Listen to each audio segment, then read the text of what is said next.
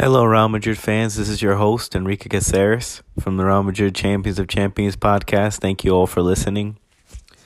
Let's go over the Real Madrid game. We're back at the La Liga uh, campaign again. World Cup's over. Um, we'll go and we'll talk about this right now. The game Real Madrid played versus Real Valladolid. Real Madrid win 2 nothing versus Real Valladolid. Two goals by Benzema, one by um, uh, a great pass from Camavinga, and then we get another, we get a penalty kick. Uh, well, no, we get a penalty kick in the 83rd minute, and we get a penalty, and then and then we get a, a breakaway goal from Camavinga breaking through, finding Benzema in the box, and the 89th minute.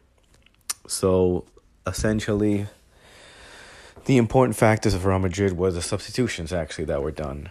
Uh, Rodrygo comes on in the 60th minute for Marcos Asensio.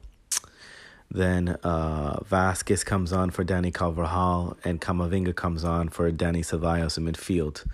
Um, a little more energy, a little more spark in the game. The game was quite boring to say the least. Um, not a lot of opportunities overall. Maybe one miss, maybe one missed clear opportunity in the first half by Benzema. I think around the 27th minute, but overall not the best game for Real Madrid, but also very fortunate on getting the handball that were got that was able to get their first goal from VAR help. Um, but the subs were help because it just brought a little more energy into the game after after the 69th minute after all three subs were done. Um, and then so the 83rd we get the penalty kick and essentially uh, what was a key important factor for Real Madrid was the um, for Real Madrid was um, uh, how can we say the the subs and also the game management and Karim Benzema stepping up and playing a key vital role when finally the the game was getting getting out of the hands or getting closer to the end.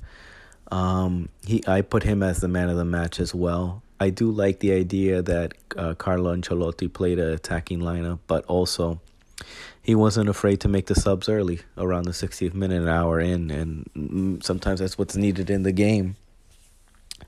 So the three components, you know, valuable is substitutions that were made. The man of the match is Karim Benzema with uh, uh two two important goals to lead the game.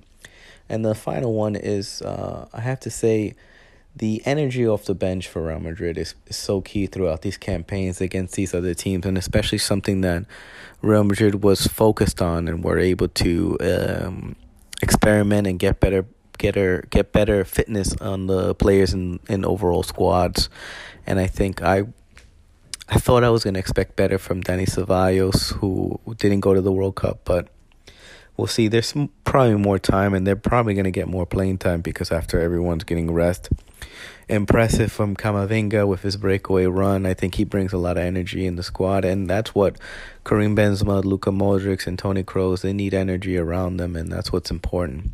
Um, so, uh, Tchouameni came on for Valverde, who stayed on to the 87th, and Luka Modric came on at the end for Vinicius Jr.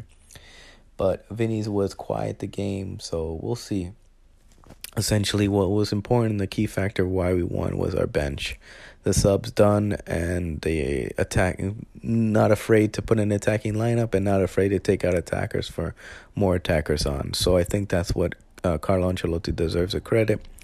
A little fortunate on the call from the PK, but again, you those calls even out at the end of the campaign, so it's up to us to make sure that we get the significant amount of points throughout the season. And also, what was key and important is that Barcelona tied against Espanyol in their derby, so we're still we've broken away a little bit on the lead. But um, I want to thank you all guys for listening. Please uh, rate and subscribe to the podcast; it'll be great help. Thanks a lot, guys. Have a good one. Bye.